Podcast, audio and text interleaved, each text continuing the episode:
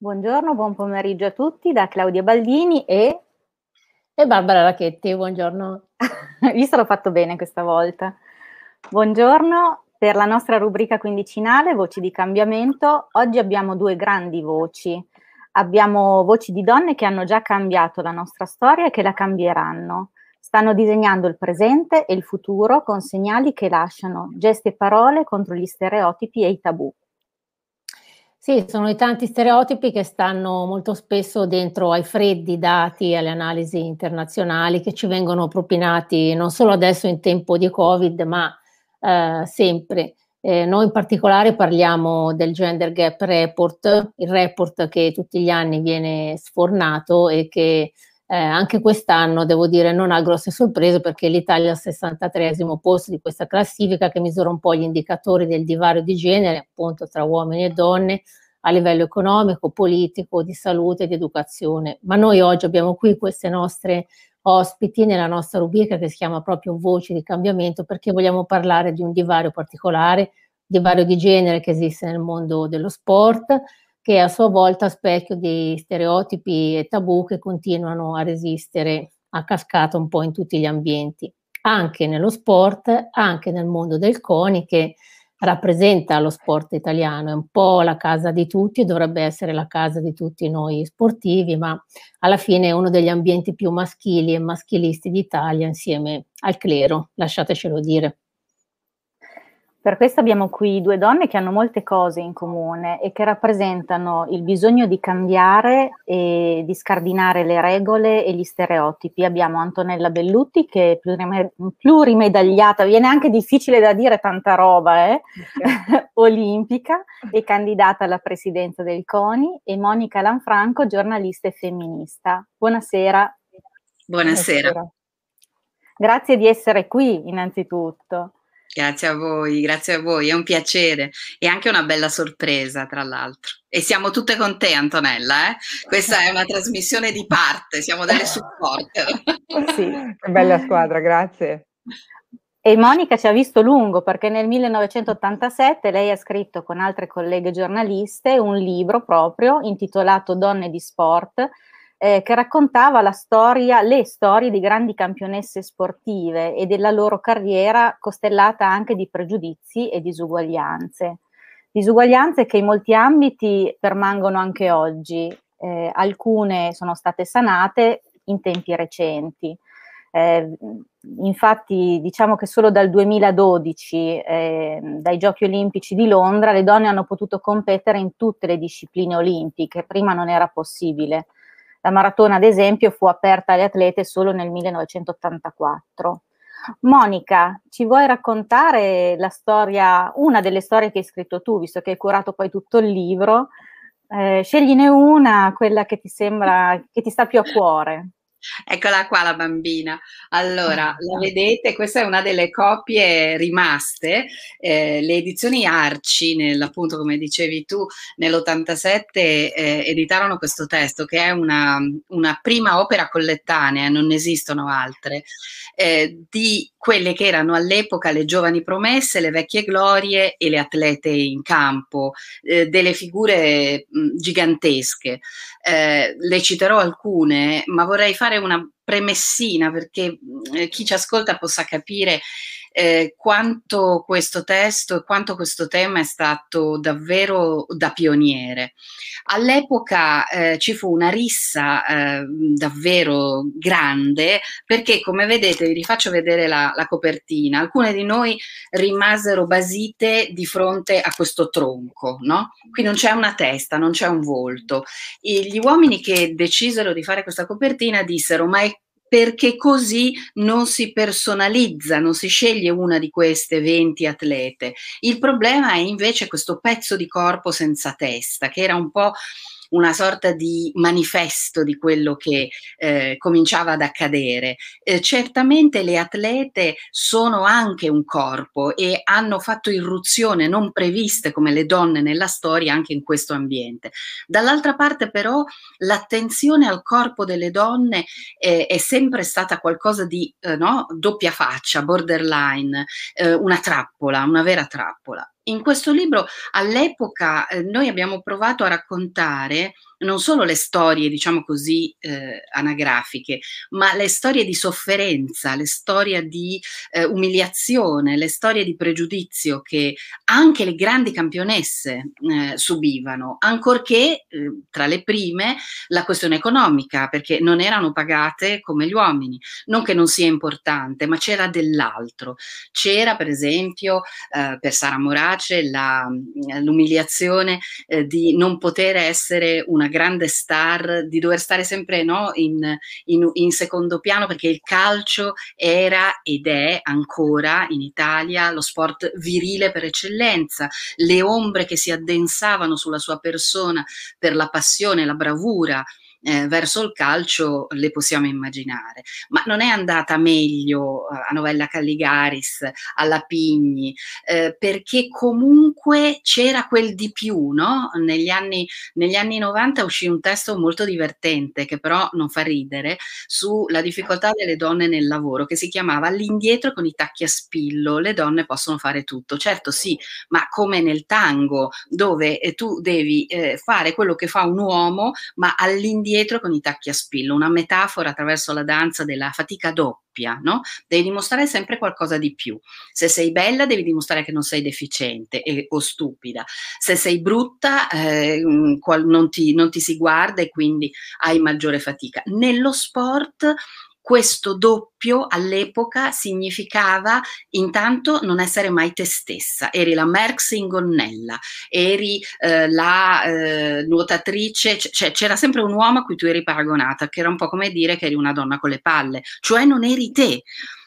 Oggi, per fortuna, le ragazze giovani hanno anche degli esempi, perché questo le grandi atlete che noi abbiamo ritratto all'epoca e le grandi atlete di oggi sono degli esempi, degli esempi che noi dobbiamo, come dire, mh, mm, sminare rispetto al, al, al, all'esempio, al paradigma dei maschi.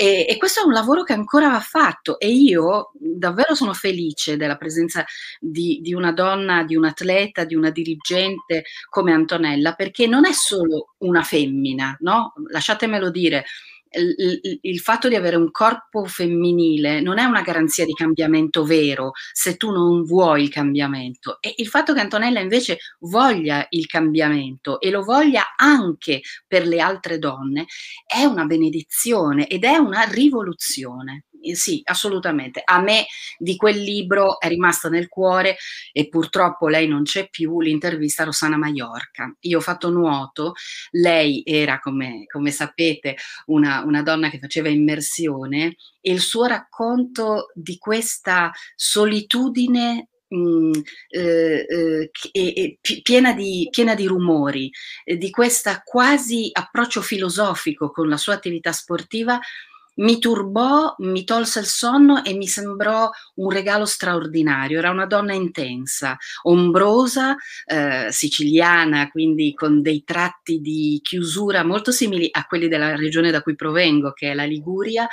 È stato un regalo incontrarla. Eh, la prima presentazione era venuta anche lei e questa è una cosa che mi porto nel cuore. Grande intensità. Il suo corpo, eh, lei raccontava dentro all'elemento, ne, nella come dire, in questa mm. fatica zen che lei faceva nell'andare contro la sua natura, la natura, de, de, insomma, sei in apnea, è, ehm, è stato un racconto tra il filosofico e l'intimo straordinario. Ecco, questo, questo io ricordo di lei, sì.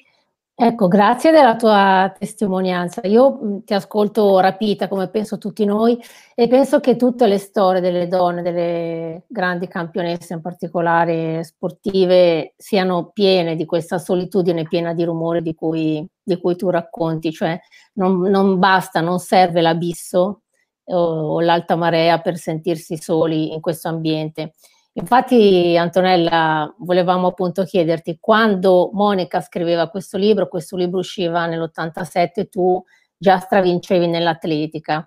Una decina d'anni dopo ti abbiamo visto pedalare tutta questa posizione che hai coniato tu, un po' fantascientifica, sulla tua bici nel velodromo di Atlanta, poi c'è stato Sydney, poi c'è stato il Bob, in questi, diciamo, dall'87 ai primi anni 2000, tu hai vissuto dei cambiamenti, hai assistito a, a un qualcosa, le acque si sono smosse o comunque è stato un, um, un processo che è rimasto, è rimasto, come dire, così sotto traccia fino ad arrivare ai giorni nostri e ai tanti problemi che ci sono oggi nel mondo dello sport femminile. In quegli anni lì è successo qualcosa, cioè la, la tua vittoria, il fatto che tu abbia portato la tua dimensione eh, in uno sport appunto prevalentemente maschile, il fatto che tu abbia vinto tutte queste medaglie, è servito a qualcosa, ha cambiato qualcosa?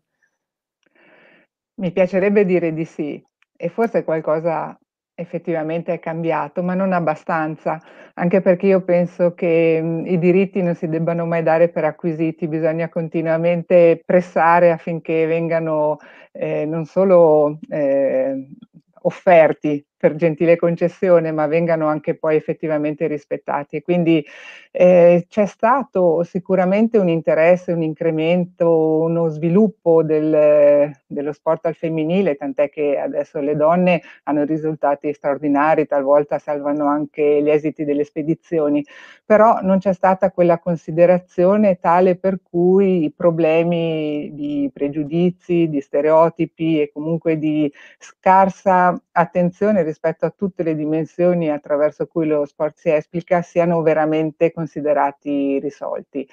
E, ehm, effettivamente all'interno del mondo dello sport si, si attiva una doppia oggettivazione del corpo perché non solo la donna viene vista nel, nel suo aspetto tradizionale di eh, corrispondenza delle forme care al, al, allo schema maschile, ma è anche un'oggettivazione del corpo dal punto di vista della performance, per cui c'è continuamente questo macigno della mm, sovrapposizione tra ciò che uno è e vale anche in misura dei risultati che ottiene e ciò che appare sia dal punto di vista estetico appunto caro a quelli che sono gli standard di quella visione e dal punto di vista invece della prestazione, per cui sei troppi muscoli, sei troppe vene, cioè anche il modo attraverso cui si vede il corpo dell'atleta è comunque eh, suscettibile di questa doppia interpretazione che pesa tantissimo e ancora oggi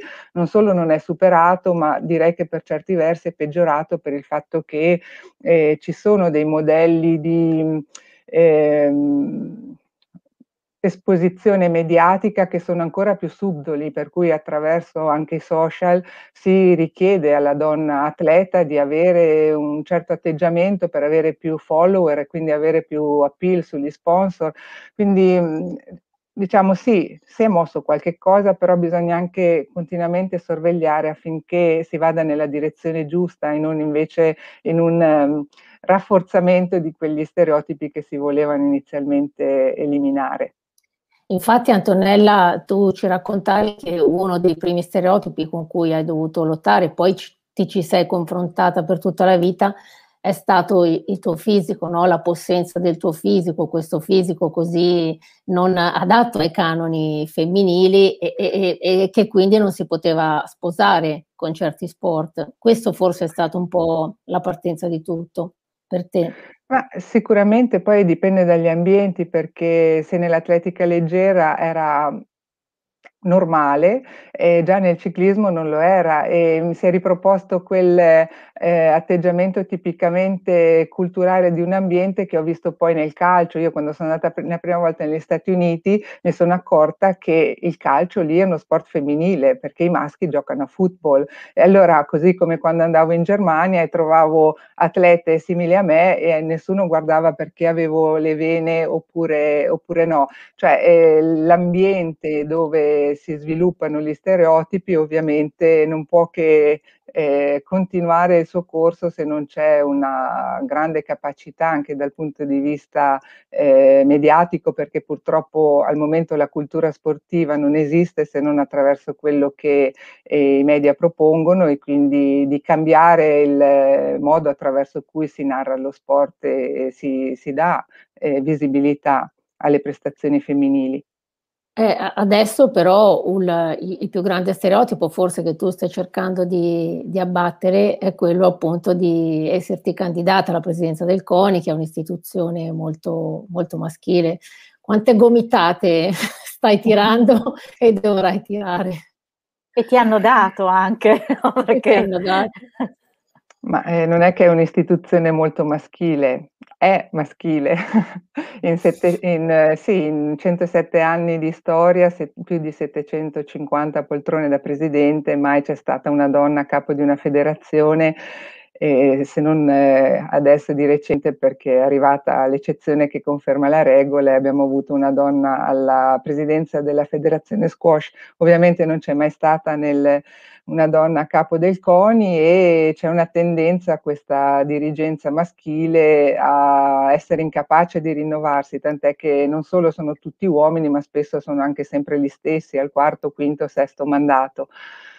In tutto questo sono arrivate le direttive del CIO a dare un'indicazione per cui adesso nell'ultima tornata elettorale si sono applicate le quote e, quindi abbiamo un 30% dei consigli federali che adesso forzatamente sono donne, è una cosa che è vista molto male, noi sappiamo che le quote servono per, per fare pedagogia, per far interiorizzare la norma e quindi adesso piano piano speriamo che ci sia una tendenza a vedere come normale una donna nel quadro dirigenziale, però questo è frutto del sistema attraverso cui lo sport è stato gestito nei, negli anni. Mm, vabbè, se partiamo dalle origini dello sport greco, sappiamo che era un fatto puramente maschile e le donne non solo non partecipavano, ma addirittura non potevano neanche guardare, le donne stavano nel gineceo.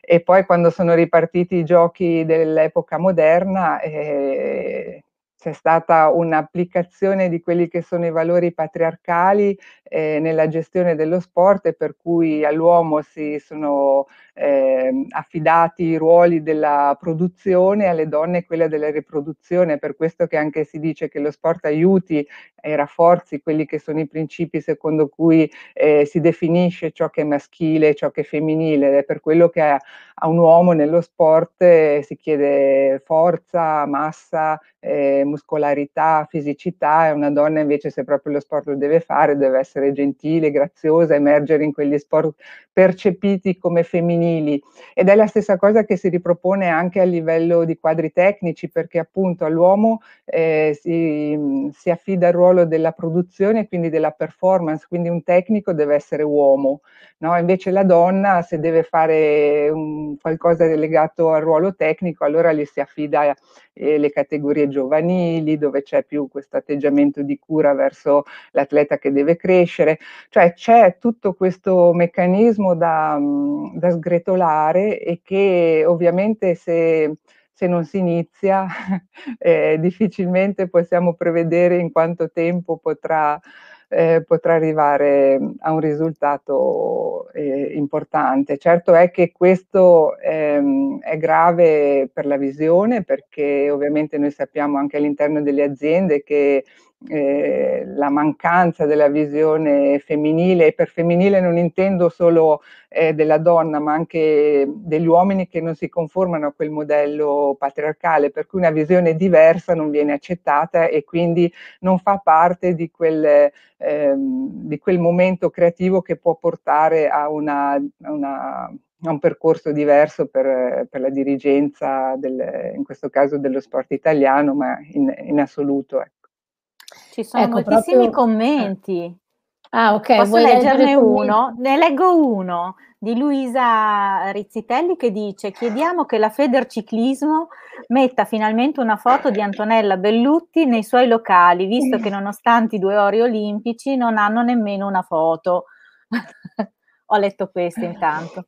Chissà perché. Vabbè, allora colgo l'occasione, perché, colgo l'occasione, siccome Renato Di Rocco si è candidato alla presidenza del CONI dopo essere stato per cinque mandati presidente della federazione ciclistica, eh, sembra che ci sia o ci debba essere una relazione, correlazione tra le nostre due candidature. Allora forse questo è un assist di Luisa Rizzitelli per ribadire il fatto che io sono una ciclista per caso, perché, vabbè, non l'avete detto, comunque io facevo atletica leggera e per un infortunio che ho iniziato ad andare in bici, quindi non sono espressione della bontà del vivaio della federazione ciclistica e evidentemente non mi hanno considerata espressione al punto da non meritarmi una, una fotografia all'interno della federazione, sebbene non, nessun'altra donna abbia mai vinto non solo un, l'oro, ma nemmeno una medaglia ai giochi olimpici nel ciclismo su pista.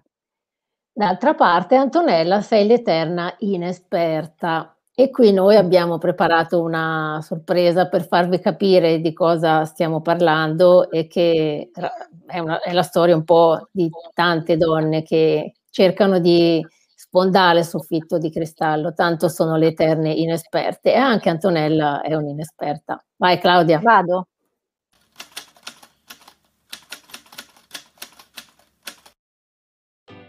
Salve Antonella Bellutti, è vero che si è candidata alla presidenza del CONI, ma che bella notizia, ma non sarà un po' inesperta? Beh, eh, non credo, non mi sembra. Le dispiace se facciamo una verifica? Prego. Per candidarsi servono tre requisiti, giusto? Ne ha almeno uno. No, veramente li avrei tutti e tre. Beh, quindi ha fatto parte di una squadra nazionale. Ho fatto parte della squadra nazionale di tre diverse federazioni, ho vinto due ori olimpici, ho fatto due record del mondo, due record olimpici nel ciclismo su pista. Prima ho fatto atletica leggera dove ho vinto sette titoli nazionali, ho stabilito sette record nazionali di cui uno è durato 34 anni e ho finito la carriera nel Boba 2 arrivando settima ai Giochi olimpici invernali di Salt City. Ok, ma come dirigente CONI non ha esperienza, giusto? Sono stata eletta nella Giunta Nazionale del CONI nel quadriennio 2001-2005. Però non ha il collare d'oro al merito sportivo che è richiesto. Ce l'ho, il numero 41, e sono anche commendatrice della Repubblica. Ma non è mai stata a capo di una grande squadra di risorse umane. Sono stata responsabile del settore volontari nel comitato organizzatore dell'Universiade 2013 dove ho reclutato 3.500 volontari che ho coordinato per 15 giorni in quello che è l'evento multidisciplinare più importante dopo i Giochi Olimpici. Bellutti, lei non ha mai diretto un settore federale? Sono stata direttrice tecnica delle squadre nazionali maschili e femminili del ciclismo su pista. E nella scuola? Ha qualche esperienza nella scuola o nessuna? Dieci anni di insegnamento e di coordinamento al liceo scientifico in diritto sportivo dove ho sviluppato un modello di didattica flessibile per gli studenti atleti che poi adattato anche a livello universitario. Bellutti, però lei con lobby, relazioni forti e sistemi di potere, beh, lì è un po' indietro, eh?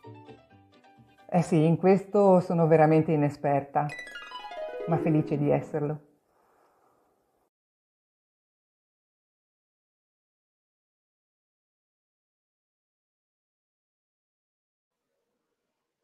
E insomma, alla luce di tutto ciò, sosteniamo ancora con più entusiasmo la candidatura di, di Antonella, perché veramente niente serve, mai, eh, mai è sufficiente tranne forse far parte delle, delle lobby giuste, vero Claudia?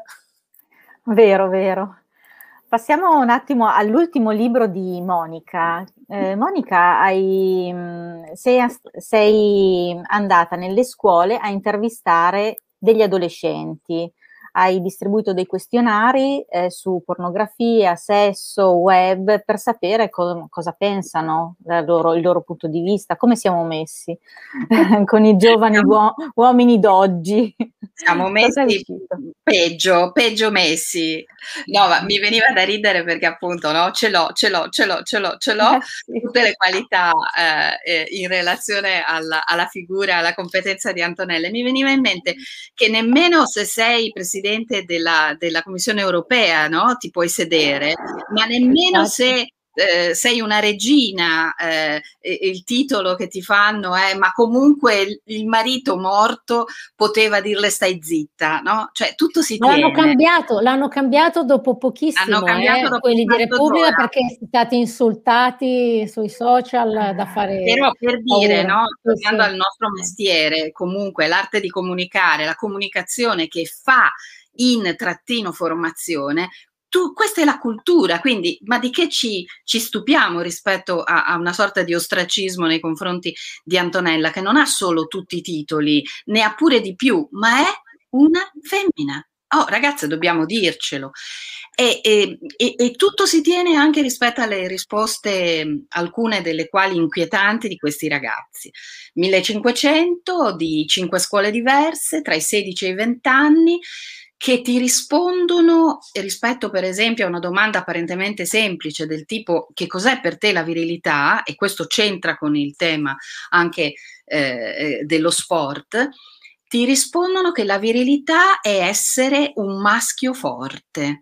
E quindi la sessualità di questi ragazzi nel 2000 eh, nel 2020 è la percezione di sé come un corpo che non si può arrestare, una sessualità compulsiva, predatoria, non lo dicono con queste parole, ma lo capisci dalle, dalle risposte, e eh, come dire, questa visione eh, della, di una sessualità maschile eh, come predatoria ha parecchio a che fare con la fonte fondamentale attraverso la quale eh, gli stimoli eh, vengono, vengono uh, percepiti e soprattutto ci sono, no? l'unico, l'unico, stimolo, l'unica fonte, questo segnala la grande solitudine di questa generazione di giovanissimi, eh, è YouPorn uno dei serbatoi della pornografia online che fa apparire romantica quella precedente alla rete. Quindi ho detto tutto, ma ho detto che questo è un grande problema. Questa cosa è un problema gigantesco di carattere culturale che diventa poi sociale e politico, perché giovani, giovani uomini soli, lasciati, abbandonati, privi di parole delle persone adulte di riferimento, preparatori sportivi, madri, padri, insegnanti, e abbandonati davanti a immagini che però ti entrano dentro, no? come diceva Lorella Zanardo nel corpo delle donne, ti attraversano e fanno sì che poi queste immagini fondino il tuo immaginario e noi lo sappiamo molto bene che le immagini che mettono al mondo il mondo come le parole sono poi conseguenza di azioni. È, un, è stata una ricerca molto pesante.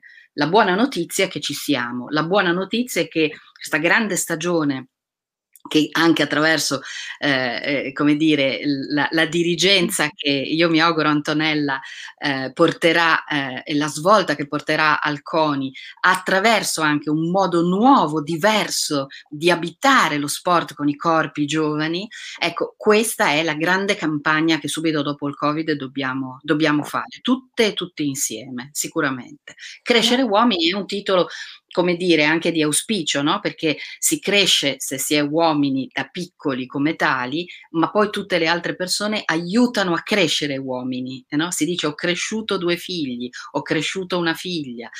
Ecco, a prescindere da, dai genitori, e dalle madri e dai padri, io credo che da una parte la scuola e dall'altra il mondo dello sport abbiano una responsabilità grande, enorme e, e, il fatto che Antonella sia, sia lì dentro, possa esserci, è una benedizione, davvero. Sì, il problema, Monica, è che, come dice il famoso proverbio africano, un figlio lo cresce tutto il villaggio e non solo i genitori. Ma questo villaggio di che gente è fatta? Perché va bene, guardiamo i ragazzi, ma guardiamo anche noi, come siamo noi, cioè gli uomini mm, di 40-50 anni quanto sono diversi da questi ragazzi cresciuti a YouPorn, eh, quelli che sono scesi in piazza con uh, una rappresentazione un po' teatrale per uh, dire la loro giustamente contro la violenza sulle donne, qualcosa sì hanno rappresentato, ma sono una minoranza, come sono? questi sì, uomini. Eh, eh, il punto è che questi ragazzi e le ragazze che io incontro a scuola sono il prodotto della società degli adulti di riferimento, davvero tutti tutti. E quello che io mi sgolo da un po' di anni a dire è che sì, certo, noi dobbiamo andare nelle scuole, dobbiamo arrivare ai ragazzi e ragazzi, ma prima vanno formate le persone adulte, perché il grande silenzio di contorno eh, in cui questi ragazzi e queste ragazze vivono è il frutto della afasia assoluta dal punto di vista proprio dell'intelligenza creativa e collettiva sul corpo delle persone adulte. Lasciando stare le madri e i padri, il problema sono le altre agenzie formative. Subito dopo c'è la scuola, il mondo sportivo, sono delle enormi agenzie eh, di formazione alla cittadinanza sessuata, come la chiamo io, perché è di questo che stiamo parlando, no? Lo sport, la scuola, la collettività è una palestra di cittadinanza sessuata. Ora, se eh, giornali eh, apparentemente evoluti, appunto, no? come lo, la citiamo, Repubblica ha fatto quel titolo allucinante su il principe che eh, era l'unico che poteva dire stai zitta, non a caso, no? stai zitta è uno dei, dei, termini dell'escalation di parole d'amore di Lutz, mh, mm, con cui si, si, si, tacita una donna. Se eh, appunto le agenzie formative anche più attente, mettiamola così, eh, a, a, un certo punto fanno affiorare questa forma di misoginia, perché stiamo parlando di questo, una forma strisciante e radicata di odio nei confronti delle donne, eh, potenti o no, no? ricordo von der Leyen e compagnia cantante, siamo messi male, siamo messi molto male.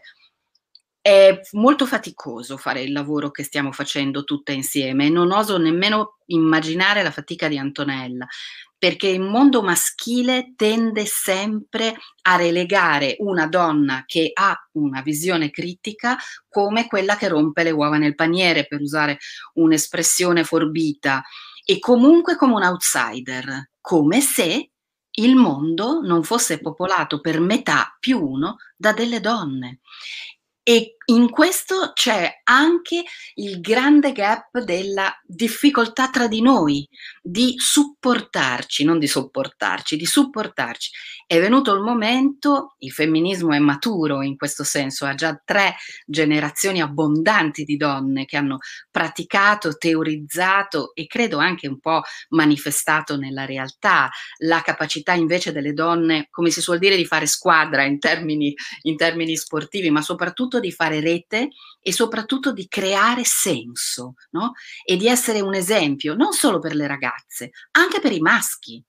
Mm, nel 2010 una rappresentante del governo svedese che incontrai tra l'altro in un posto pazzesco al Cairo disse a proposito delle quote rosa le quote rosa, che mm, in realtà è una brutta espressione, sono quote rispetto al sesso meno rappresentato. Cominciamo anche a, a, non, a, a sfatare un linguaggio che è davvero un po' sessista, no? rosa, azzurro. No, allora, le quote sono state pensate per sanare un divario, un gender gap.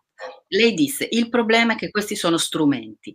La vera azione politica che dobbiamo fare, e nel caso di Antonella è proprio assolutamente doverosa, è dire agli uomini che possono trovare anche in una donna chi li rappresenti. Quindi non è soltanto il mantra, le donne non votano le donne, sono gli uomini che devono votare le donne, perché nel momento in cui anche loro troveranno in una donna la possibilità di sentirsi rappresentate, le cose cambieranno. Le donne votino le donne e gli uomini votino delle donne che hanno una capacità, una autorevolezza che fa bene anche a loro, perché dobbiamo dire questo. Le donne fanno del gran bene ai livelli di rappresentanza, anche agli uomini. Sì, abbiamo visto anche in tempi di Covid come le aziende femminili siano in realtà, le aziende guidate da donne siano quelle che hanno resistito meglio all'impatto della pandemia.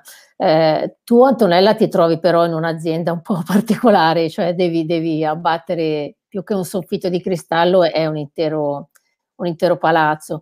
Qual è la, la, visione dello sport che tu proponi e, ehm, e, che ci tieni appunto a raccontare per far capire a tutti l'importanza di un cambiamento? Che cosa vuol dire?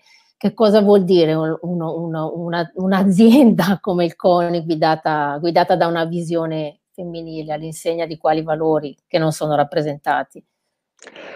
Ma io se devo riassumere tutto in un concetto direi che mi piacerebbe rappresentare la visione democratica dello sport come strumento di valori quali la giustizia, l'uguaglianza, l'inclusione, perché non ehm, è attraverso una divisione a compartimenti stagni che si può sviluppare le potenzialità delle varie dimensioni di cui il fenomeno sportivo si compone, perché noi per comodità chiamiamo sport eh, tutto ciò che in qualche modo è legato a quell'immagine che noi pensiamo che lo sport abbia. In realtà lo sport è un fenomeno complesso che si compone di varie articolazioni che sono l'attività motoria, l'educazione fisica, l'avviamento allo sport, eh, lo sport agonistico, lo stile di vita sanativo, eccetera. Quando eh, attraverso la eh, istituzione privilegiata che è la scuola, riusciamo, per, privilegiata perché riguarda tutti, riusciremo a fare in modo che a tutti i cittadini, a tutte le cittadine sia garantito il diritto allo sport in tutte queste varie articolazioni, allora l'agonismo sarà una parentesi che si apre e si chiude all'interno di questo percorso che riguarda tutti e non avremo solo una società più sana, eh, più attiva, eh, con tutte anche le ricadute dal punto di vista psicologico e cognitivo che un'attività motoria nell'arco della vita può offrire, ma avremo anche un'elite di alto livello perché ancora troppe volte, purtroppo sento dire dalla nostra dirigenza, che siamo un'eccellenza dello sport mondiale. Se noi guardiamo i medaglieri delle nostre eh, ultime eh, partecipazioni ai Giochi Olimpici, vediamo che le medaglie arrivano da certe discipline di nicchia, nelle quali noi certamente abbiamo una tradizione e riusciamo ad ottenere dei risultati, ma la nostra eccellenza sportiva non è l'espressione di questo movimento è quindi una, una, sorta di microcosmo che si alimenta in maniera un po' artificiale di qualche talento qua e là di queste discipline. No, non è così, non deve essere così e quindi anche proprio per permettere ai talenti delle 95, anzi ormai quasi 100.000 associazioni sportive che in Italia ci sono, bisogna fare in modo che ci sia uno sport veramente più democratico che coinvolga tutte e tutti e che attraverso questa modalità di espressione possa dare veramente alla nostra società tutti i benefici effetti di cui può essere portatore.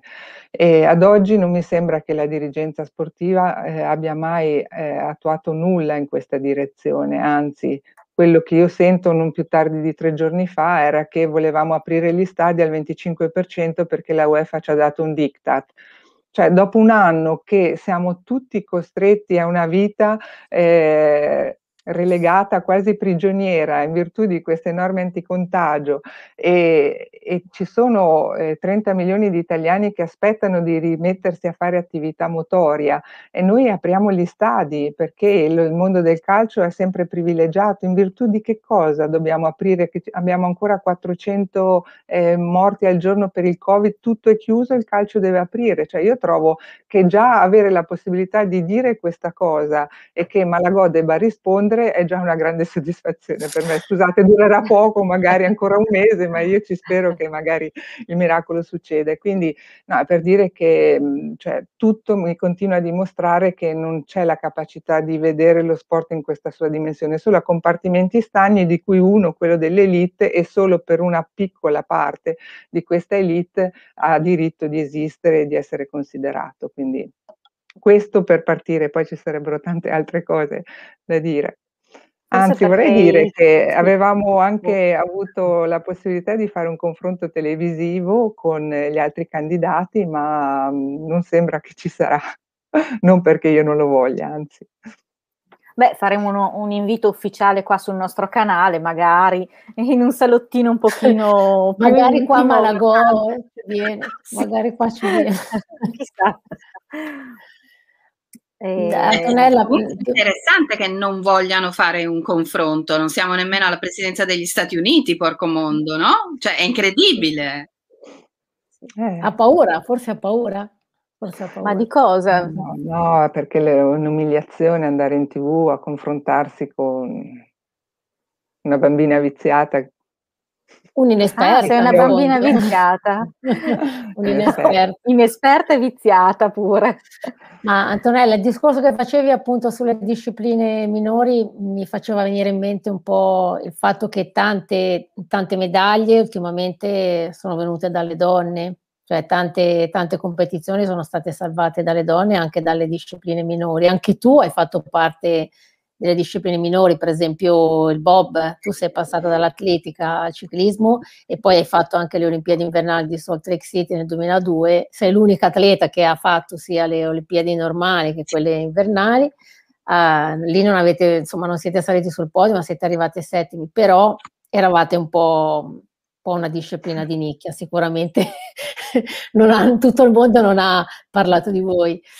Ci vuoi raccontare, Claudia, volevi chiedere, tu avevi delle curiosità, vero, da chiedere a Antonella? Sì, eh beh, eh, anche perché nella riunione che abbiamo fatto in privato di preparazione ci aveva raccontato questa storia del Bob che veramente io vorrei che la raccontasse a chi ci sta seguendo.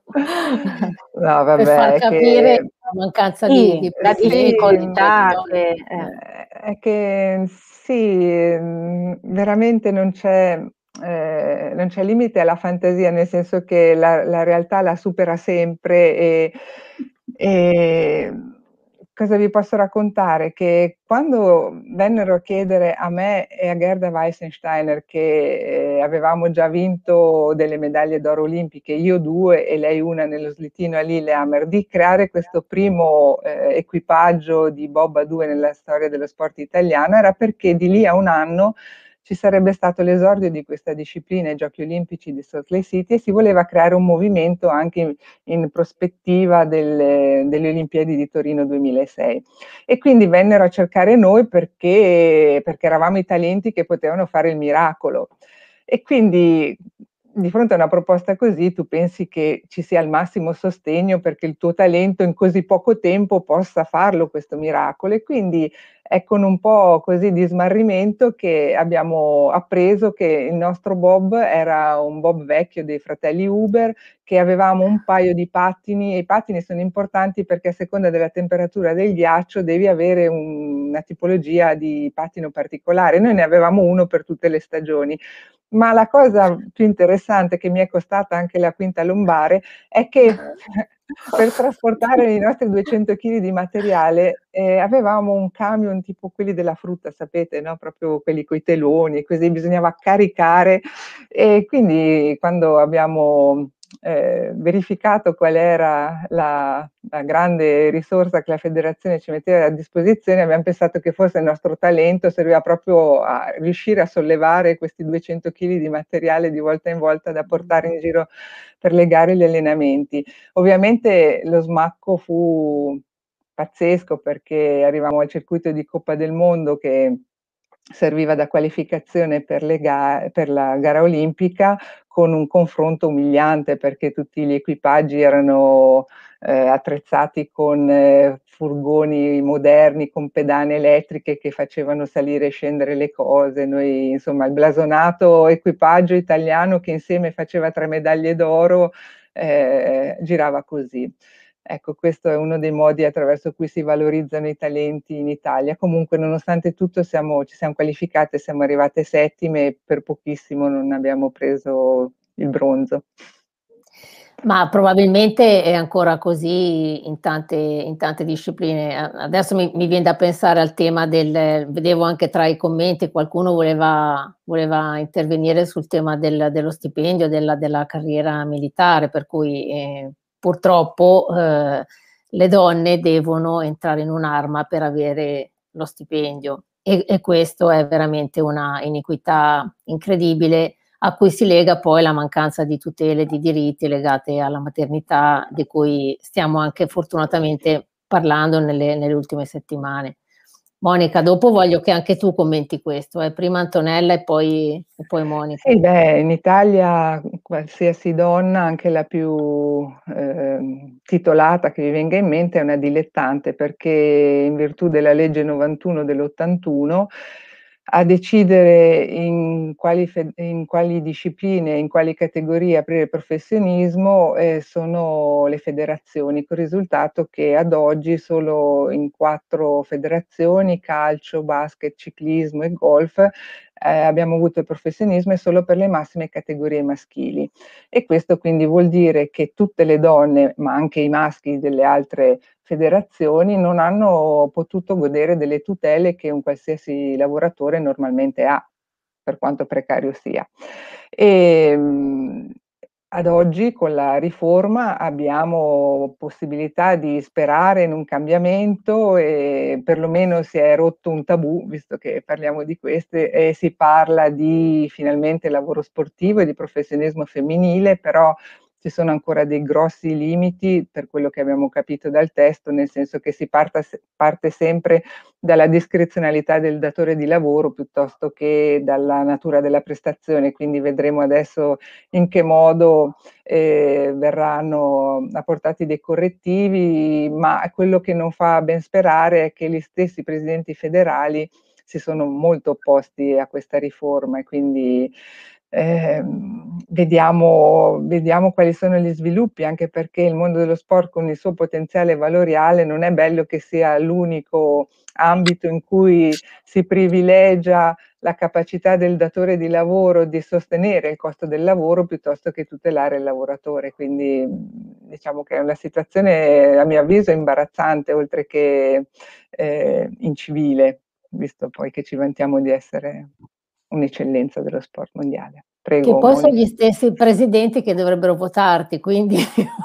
certo, no, infatti questo è proprio, è proprio, il mio biglietto da visita per la eh. campagna elettorale. Io faccio l'anti-campagna elettorale, però sì. appunto io non faccio un appello di voto, ma le coscienze delle persone, perché non è che per il voto posso rinunciare a dire le cose che tra l'altro mi vedono attiva e protagonista da 21 anni. Quindi credo che sia arrivato il momento da parte di tutti di riconoscere che questa esigenza c'è, c'è una riforma che va in questa direzione, quindi vuol dire che il problema c'è e va risolto. Poi che siano gli stessi presidenti federali a dire che il problema non c'è, forse è una dimostrazione del fatto che questo mondo non lo conoscono bene come vorrebbero dimostrare. Poi siccome molti sono lì da vent'anni, sono anche i responsabili di questo stallo eh, di cui adesso insomma ormai eh, non, non possiamo più sopportare le conseguenze.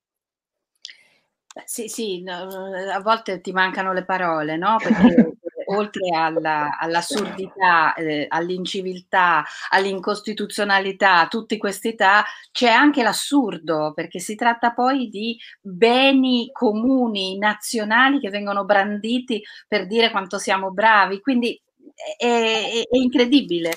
Io adesso guardavo, perché davvero questo, questo, testo bisognerà in qualche modo rimetterlo fuori, ma batterò a macchina e stavo, sto parlando sempre di donne di sport, no? la Carta dei diritti delle donne nello sport, che fu firmata, qua c'è anche l'autografo di, di Nilde Iotti, che parla di diritto alla pratica della diversità, cioè c'era un linguaggio femminista che è il precipitato di quello che, che, che ha detto Antonella e di cui stiamo parlando, ma eh, parlo di linguaggio femminista come il contrario di masochismo, nel senso che tutto quello che c'è scritto va nella direzione di un miglioramento a vantaggio di uomini e donne, quindi è pazzesco che non lo si faccia. Diritto alla pratica della diversità, diritto all'integrità fisica e al rispetto della diversità, diritto alle pari opportunità, diritto all'informazione. Alla fine c'è un appello in, questo, in questa Carta dei diritti delle donne nello sport dell'87 in cui si dice su questa carta chiediamo il sostegno e l'adesione non solo delle donne che praticano sport a qualsiasi livello, ma di tutte le donne presenti nelle associazioni di massa, nei partiti, nel Parlamento, a cui chiediamo in primo luogo di confrontarsi con noi su un terreno nuovo e non semplice per le donne, ma sulla cui stortura non è più possibile tacere. Sono alcune delle identiche cose che Antonella si è trovata e si trova a vivere e con cui si trova a lottare. Dal remoto 87 ad oggi, questo è ancora il cuore di una poria, che non è solo sportiva, non è solo nello sport italiano, ma che riguarda proprio il senso dello stare al mondo due, nei due nostri corpi, nei due nostri sessi. Mm, io penso che eh, eh, sia una straordinaria occasione da non perdere, che, non, che, che noi non possiamo perdere per noi, e per chi ci viene dopo, quindi per i nostri figli, per le nostre figlie, per le persone più giovani e in generale è un fatto culturale eh, strettamente legato sì a rivendicazioni di tipo anche economico, ma più in generale ha a che fare proprio con la civiltà, mi viene da dire, con il senso di una cittadinanza sessuata collettiva. È uno scandalo che queste cose non siano normali, no? che non, normali nel senso della radice del termine, che non siano delle regole condivise della buona e piena cittadinanza. Uomini e donne dovrebbero darsi una mano e cambiare insieme. Sì. È, sì, è un augurio, un auspicio, forse un sogno, sì. non so. È, no, un auspicio, è, un auspicio. è un auspicio è l'unica strada, perché poi appunto mm. quando parliamo di eh, diseguaglianza o e di violenza, dobbiamo dire eh, violenza maschile sulle donne che non è uno stigma contro gli uomini, è una dichiarazione di realtà. E in questo io credo che eh, la fattispecie di cui stiamo parlando, perché stiamo parlando anche della, della lotta di Antonella, dovrebbe vedere uomini, gli uomini, perché sono eh, a livello di rappresentanza m- maggiormente evidenti, dovrebbero davvero no, co- come accendere qualcosa qui in questa zona come una lampadina e dire porco mondo, abbiamo questa possibilità di cambiare in meglio anche a livello internazionale, mettiamola, mettiamola, in pratica. Ha un corpo, si chiama Antonella, ha questa storia, questa straordinaria atleta e, e, e intellettuale e, e, donna competente, ma, ma cosa vogliamo di meglio? Evidentemente, come dire, è rendere difficile il facile attraverso l'inutile eh, la, la, non adesione a questa grande possibilità è una specie di torsione diabolica dell'ignoranza, della grettezza. Il sessismo è questo, ma noi lo combattiamo. Beh, ma qui Antonella ha avuto una standing ovation dalle presenti, sì. ma anche, sì. anche, da chi la sta seguendo, da quelli che, che, ci seguiranno dopo, perché poi le nostre dirette man mano macinano molte, molte visualizzazioni. E ci sono eh, anche degli uomini eh, che ci stanno seguendo, quindi grazie che ci state seguendo e magari sono proprio quelli che dovranno votarti Antonella, quindi... Beh, insomma, i, i, segnali di cambiamento eh, ci sono, sono, sono piccoli segnali, sono importanti anche questi. Un altro piccolo segnale, ci ricordava Monica prima, hanno appena nominato una prima donna a capo del CNR, quindi il problema è che noi continuiamo a segnalare il fatto che sia una donna. Ovviamente in una società ideale non dovrebbe essere neanche segnalato. Siamo qui a celebrare la prima donna che, la prima donna che va bene, celebriamolo perché va celebrato. I riti sono importanti, le parole definiscono, i gesti pure e quindi insomma Antonella siamo qui con te a sostenerti, sosteniamo anche il lavoro di Monica che anche sì. lei da una vita scrive e legge su, sui temi della diversità, del sessismo, i pregiudizi, i stereotipi, fa un lavoro pazzesco nelle scuole che ancora prosegue, rimetterà in scena uno spettacolo teatrale nato dal, dal primo libro, da cui questo che abbiamo presentato poi è, è nato, quindi instancabile, un lavoro incredibile, ha fondato Altra Dimora, che è un luogo magico in cui le donne ragionano, si incontrano e costruiscono un nuovo futuro e una nuova realtà in cui siamo chiamati tutti a, ad abitare. Il prossimo Claudia, vogliamo... Antonella come ospite che ci racconterà il suo lavoro come, come, presidente e se non sarà presidente se lo sarà dopo e verrà a raccontarlo lo stesso. E per noi è la nostra presidente a prescindere. Ah, beh, certo. presidente in pectore. Sì. Eh, No, vi dicevo che già la possibilità di poter affrontare i temi è, è veramente una, una mm, spinta verso il cambiamento perché comunque fa sì che la dirigenza del futuro se ne debba occupare. Anzi, io adesso scherzi a parte, mi auguro che questo confronto come ventilato con gli altri candidati ci possa essere, che possa avvenire su Resport come eh, appunto eh, sembra, sembra accadere e che si dia l'inizio a un nuovo corso di donne e di uomini che insieme vogliono un cambiamento. Io infatti ci tengo a sottolineare che mh, la mia diversità non è solo che sono la prima donna che si candida, ma anche che sono la prima eh, campionessa olimpica e che sono la prima insegnante di scienze motorie e che quindi rappresento ciò che al momento nella dirigenza sportiva italiana non è rappresentato. Ecco, quindi un, una testa d'ariete per un movimento che ha, che ha, voglia di portare questi temi e che, che spera di trovare spazio. Bene, vogliamo chiudere Grazie. questa puntata con un video dove proprio c'è tutto il tuo messaggio. Perché c'è la testa d'Ariete e c'è appunto eh sì. tutto un movimento dietro a cui va data voce e va, e va, riconosciuto, le tante persone che credono in te e che tu, tu rappresenti. E allora ci salutiamo prima di sì. mandare il video, vi ringraziamo della vostra presenza e buon lavoro, buonissimo lavoro a entrambe. Grazie, grazie. a voi, teniamoci strette, mi raccomando. Eh, Noi siamo sempre qua. Grazie e a voi grazie... dell'attenzione, anche a Barbara per il bellissimo articolo su Dana Maderna e sì. per la sensibilità con cui accogliete questa possibilità. grazie. Grazie, a, grazie a, tutti voi che ci avete seguito e commentato, ci sono tantissimi commenti che mi sarebbe piaciuto leggere, eh, purtroppo i tempi stanno andando, stanno diventando un po' lunghi e ce li leggiamo dopo, magari andiamo a commentarli uno a uno. Grazie mille e Barbara, l'ultimo saluto. Buonasera a tutti, grazie, grazie Antonella, grazie Monica. Ciao.